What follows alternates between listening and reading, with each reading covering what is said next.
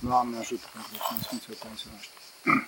pentru că foarte mulți m-au rugat să le vorbesc despre relațiile de ascultare între lideri și subalterni, între șefi și subalterni, între, între, între părinți și copii, între e, stareți și ascultători. O să vorbesc astăzi puțin pe tema asta, dar e, mă voi concentra mai mult pe poziția, pe punctul de, de vedere al liderului. Pentru că în cazul ascultătorului, în cazul subalternului, este clar trebuie să facă ascultare, cu toate că și acolo intervin o mulțime și o mulțime de probleme, dar această parte este destul de e, mult tratată în literatura de specialitate și din cauza asta astăzi o să vorbim mai degrabă pe temele de, de conducere, dacă doriți. Conducerea nu este vorba de tiranie, ci este vorba întâi de toate de e, ajutorul celui care este dat în grijă nouă de către Dumnezeu, astfel încât să-l formăm din punct de vedere duhovnicesc. Și mai atenție, noi nu ar trebui să fim șefi și să ne impunem punctul nostru de vedere, să ne impunem tiranic uh, poziția noastră față de subaltern, pentru că asta dă naștere la niște răni foarte mari care se vindecă foarte greu, dacă se mai vindecă. Deci primul punct, cel mai important punct, este faptul că liderul trebuie să fie liber. Adică el să accepte uh, puterea și nu să o vâneze, să o accepte puterea în clipa în care Dumnezeu îi dă această putere prin vocea celorlalți, prin conjuntul și așa mai departe. Da?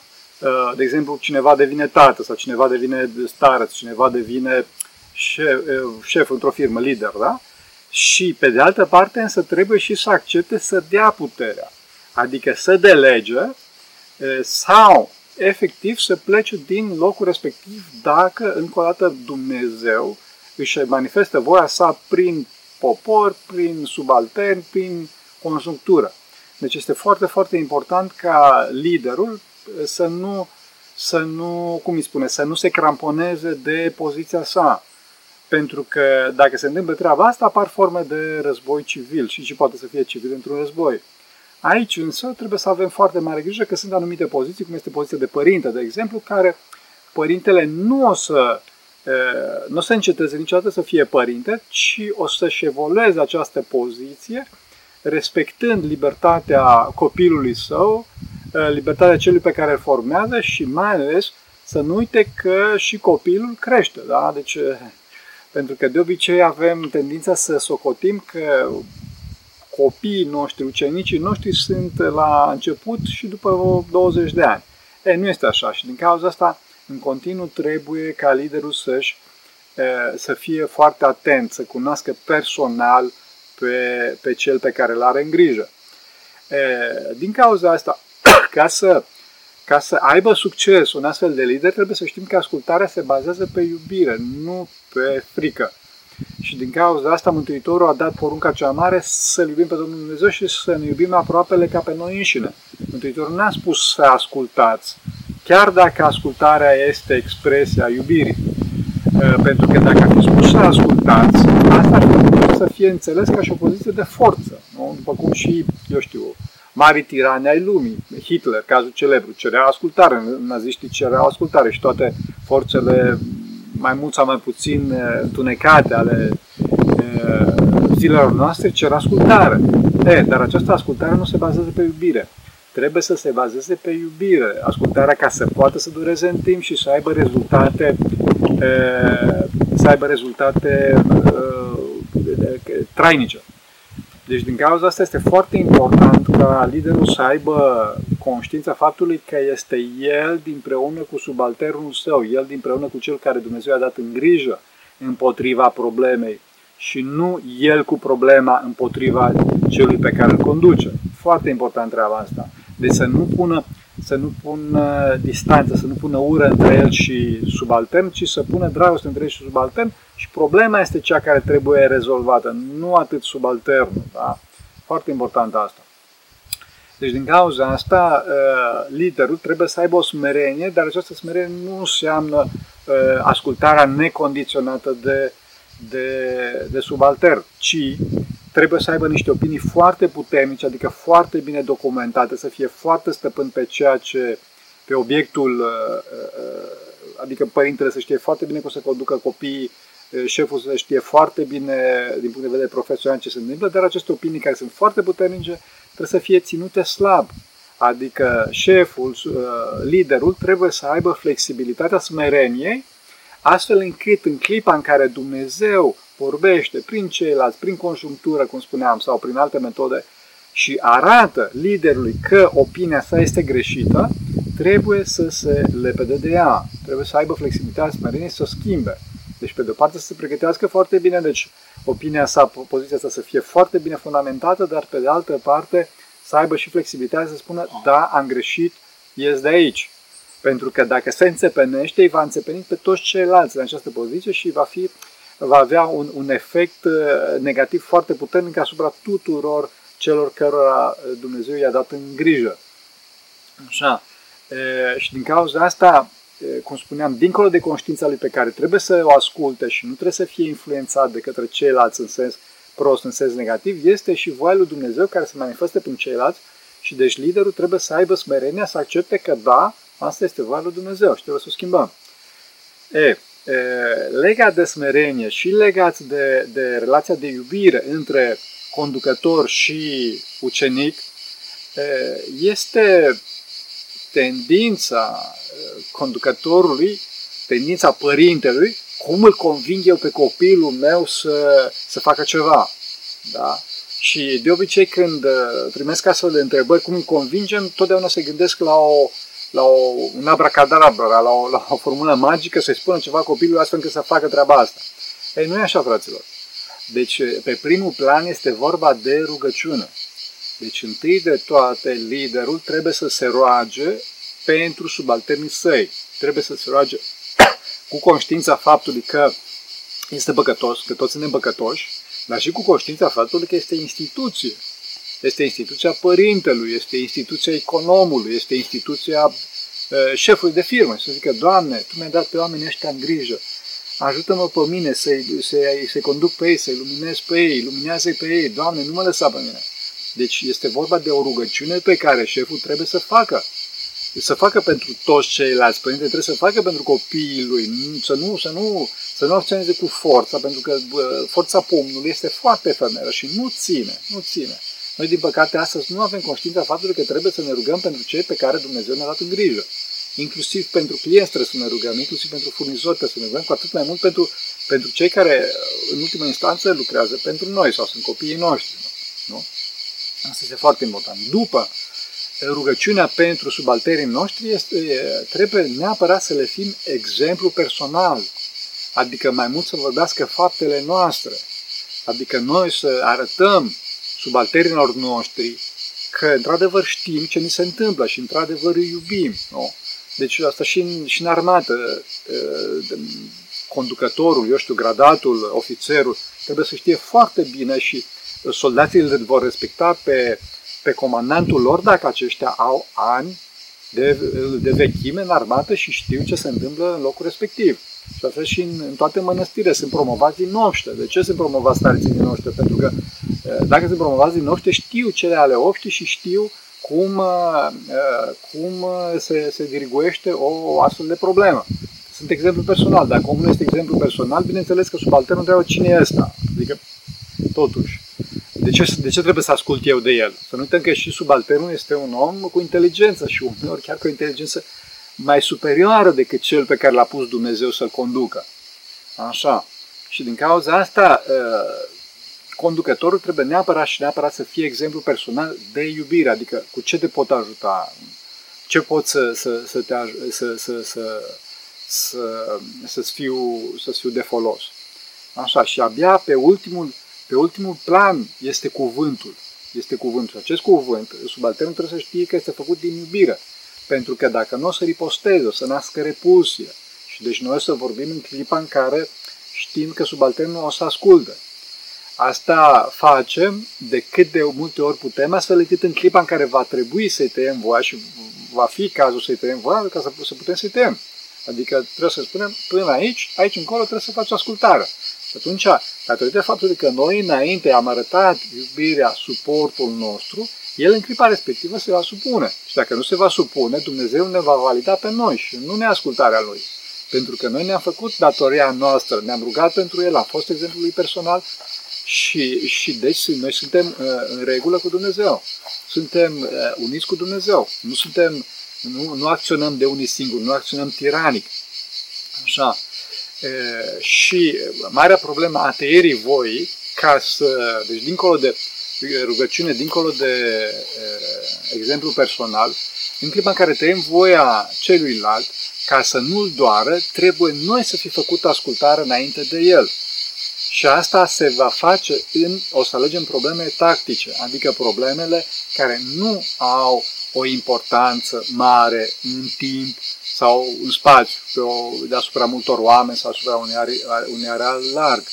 Și astfel, în clipa, dacă noi facem ascultare de subalterii noștri, până la un anumit punct, bineînțeles, sunt problemele minore, probleme tactice, atunci ei vor face ascultare de noi în problemele strategice, care probleme strategice au, un, asta înseamnă strategic, o, pe un termen lung și pe un spațiu mare. În probleme importante ne vom impune noi voia în fața subalternului și atunci subalternul știind că, da, într-adevăr, șeful știe ce spune sau, eu știu, părintele, tata știe ce spune, are mai mare experiență de viață decât mine, o să asculte. Pentru că noi trebuie să le facem foarte clar, mai ales părinții trebuie să le facă foarte clar copiilor că importanța lor capitală față de ei este faptul că părinții au o mult mai mare experiență de viață decât copiii. Părinții nu o să fie la, la curent cu ultimele trenduri din, eu știu, muzică, modă, tehnologie și așa mai departe, ci părinții au o mult mai mare experiență de viață decât copiii. Și din cauza asta copiii trebuie să asculte. Și pentru asta, cum spuneam, și părinții vor asculta în problemele minore față de copii, astfel încât să le arată că îi iubesc. Așa. După care, trebuie să știm că este foarte, foarte important să nu căutăm atât vinovatul, pentru că căutarea vinovatului este o formă de război, de fapt, o prigoană, nu? Păi, cine a făcut asta?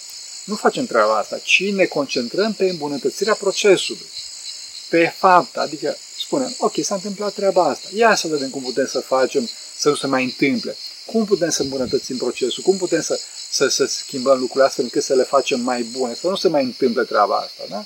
Pentru că în clipa în care îmbunătățim procesul, avem un, un, un, o abordare pozitivă, o abordare constructivă. Dacă însă căutăm uh, cu orice preț vinovatul și să pedepsim vinovatul, în clipa respectivă, cum spuneam, este o abordare războinică, o abordare destructivă. Și dacă distrugem, cu ce mai rămânem ca să, să construim? Așa, deci trebuie, cum spuneam, să, să ne concentrăm pe faptă, nu pe făptaj. Asta este foarte important. Iarăși, e, e, ceea ce este important, datorită faptul că trebuie să fim exemplu, să avem grijă să nu intrăm pe teritorii străine, adică, e, fraților, nu suntem guru, să mergem în Dumnezeu. Deci nu le știm noi pe toate, adică nu, datorită faptului că credem noi că am reușit într-un anumit domeniu, înseamnă că o să reușim în toate celelalte domenii. Unde mai pui că nici măcar nu e foarte sigur că am reușit în anumit domeniu și uh, asta este și foarte, foarte efemer, da? Aici este foarte clar că dacă Dumnezeu ne-a pus pe un post, pe postul respectiv să și rămâne. Nu ne extindem noi, uh, cum să spun, în, în, într-un mod așa cuceritor, să intrăm într-un domeniu și primul lucru pe care îl facem dăm porunci. Întâi de toate, dacă ne hotărâm să intrăm într-un anumit domeniu, să înțelegem foarte bine mecanismele respective. Adică este o nouă obște sau un nou colectiv sau așa mai departe. Hai să înțelegem întâi de ce se întâmplă anumite lucruri, care sunt mecanismele, care, cum să spun, uh, uh, ce se întâmplă acolo înainte să schimbăm ceva. Este ca și cu un avion. Un avion când aterizează, aterizează foarte lin și uh, aterizează oarecum alergând și atunci foarte puțin așa cu roțile, cu roțile pista. Deci nu merge și se, se lovește din prima, că se face țândăr. Și este foarte important că trebuie să avem răbdarea necesară pentru a ne asimila în colectivul respectiv, în familia uh, duhovnicească sau profesională sau socială respectivă, astfel cât să, să înțelegem ce se întâmplă. Și după aceea vom veni și încet, încet vom încerca să îmbunătățim lucrurile, nu să arătăm celorlalți cât de uh, deștepți, în paranteză, tiranici suntem noi. Pentru că uh, tirania și, și dorința de a, de a Uh, cum îi spune, de a porunci în continuu celorlalți, să nu este dovadă de, de înțelepciune. Nu? Este mai degrabă dovadă de superficialitate foarte, uh, foarte mare. Așa. După care un lucru foarte, foarte esențial. este faptul că liderul crede că uh, scopul este să-și implementeze uh, viziunea sa. E, fraților, da și nu prea. E, principalul rol al liderului este să aducă pe oameni la Dumnezeu. Și asta se face prin rugăciune, prin exemplu personal și prin cuvânt și prin asigurarea echilibrului între plăcerea pe care oamenii o au, dar care poate să fie și plăcere păcătoasă, și durerea, durerea analogă, astfel încât omul să fie liber. Da? Deci în clipa în care vedem că un om își generează singur durere, în speță, se, se jerfește pentru firmă, lucrează, un copil învață, un monac se ostenește, toate aceste forme de jertfă, toate aceste forme de durere, sau se simte singur, sau se simte obosit, sau în clipa respectivă generăm o plăcere analogă. Plăcere analogă. Da, banii, hai să evităm puțin bani și bani, dar să evităm o retribuție. Întâi de toate un zâmbet, o strângere de inimă, o strângere de mână, un, un cuvânt de încurajare, suport, cu ce te pot ajuta, ce pot să-ți fac să, să fie, să-ți fie mai bine. Toate astea. Deci să, să, să, să arătăm, să arătăm subalternului că suntem lângă el. Zâmbetul șefului, să știți că face foarte mult. Prezența conducătorului, prezența tatălui, prezența părintelui face enorm. Trebuie să știți că este cel mai mare dar pe care părintele poate să facă copiilor lui. Este vorba de atenția sa, de timpul său. Dacă părintele, dacă starețul nu este persoană la persoană cu, deci o întâlnire interpersonală, nu o întâlnire de grup, așa abstractă, dacă nu este într-o întâlnire personală cu ucenicul, cu conducătorul, cu copilul, cu subalternul său, nimic nu se poate să sublinească, să suplinească această relație interpersonală, această relație iubitoare. Nici cu bani, nici cu forță, nici cu presiune, nici cu nimic. Și din cauza asta trebuie să avem grijă să nu uităm să iubim. Hai să nu ne, să ne concentrăm așa de mult pe programul extern, pe viziunea noastră, ci pe asigurarea acestei, acestei legături uh, dintre, de, dintre acestui echilibru dintre plăcere și durere.